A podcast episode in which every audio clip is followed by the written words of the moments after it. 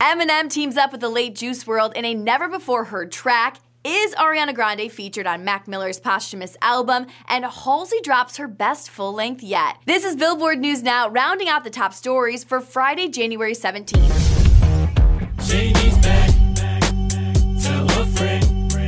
He is back indeed. Now, without any warning at all, Eminem dropped his new album, Music to Be Murdered By, featuring major collabs with Anderson .Paak and Ed Sheeran.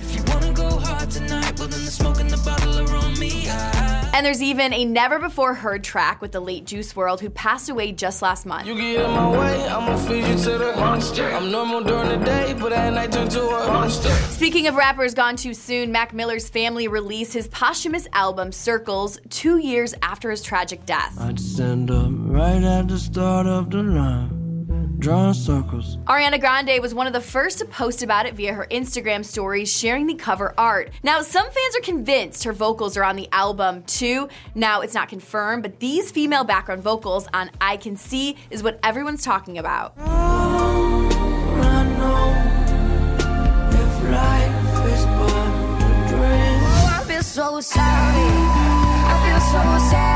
Halsey makes her strongest statement yet with her new album, Manic. Collabs come in the form of BTS's Suga, Dominic Fike, and the one and only Alanis Morissette.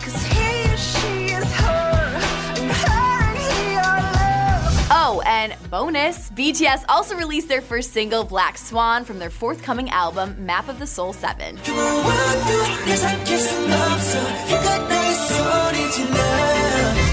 All these stories, head on over to Billboard.com and don't forget to review and subscribe to our podcast. For Billboard News Now, I'm Chelsea Briggs.